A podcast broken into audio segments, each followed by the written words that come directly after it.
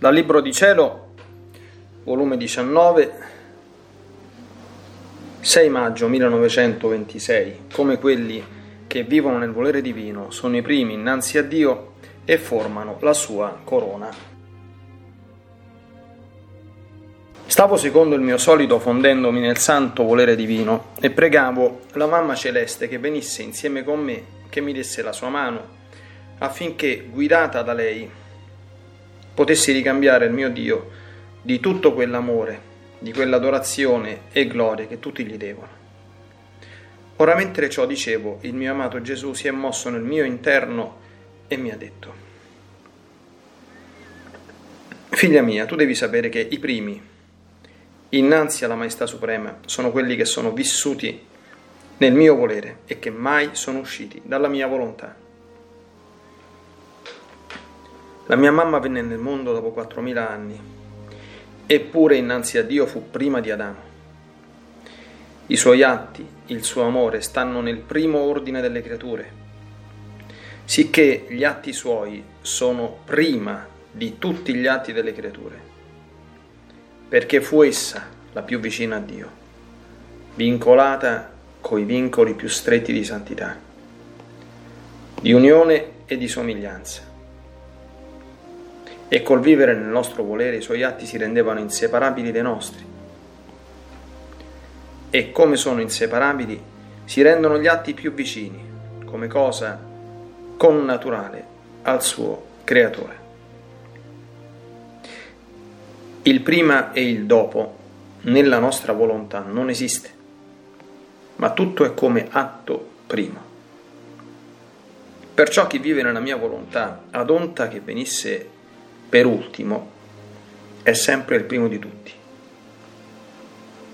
Sicché non si guarderà l'epoca in cui le anime usciranno alla luce del tempo, ma si guarderà se la vita della mia volontà è stata in esse come centro di vita, regnante e dominante in tutti i suoi atti, come regna e domina nel seno della divinità.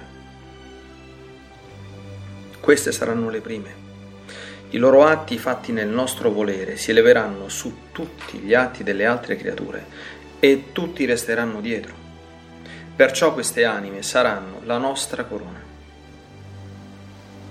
Vedi, come tu chiamavi la mia mamma nel mio volere, per ricambiarmi dell'amore, adorazione e gloria, il mio volere vi ha unito insieme l'amore, la gloria, l'adorazione che faceva la sovrana regina e sono diventati atti tuoi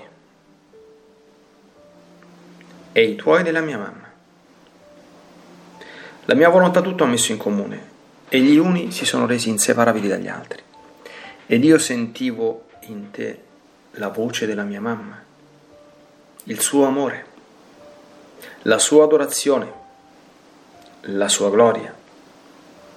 E nella mia mamma Sentivo la voce tua che mi amava, mi adorava, mi glorificava. Come mi sentivo felice nel trovare e sentire la mamma nella figlia, la figlia nella mamma. La mia volontà unisce tutto e tutti. Non sarebbe vero vivere nel mio volere né operato della mia volontà se tutto ciò che ad essa appartiene e tutto il suo eterno operato non fosse accentrato nell'anima che in essa vive e tiene il suo regno e dominio. Se ciò non fosse, il regno della mia volontà sarebbe un regno diviso, ciò che non può essere, perché la mia volontà unisce tutto insieme il suo operato e ne fa un atto solo.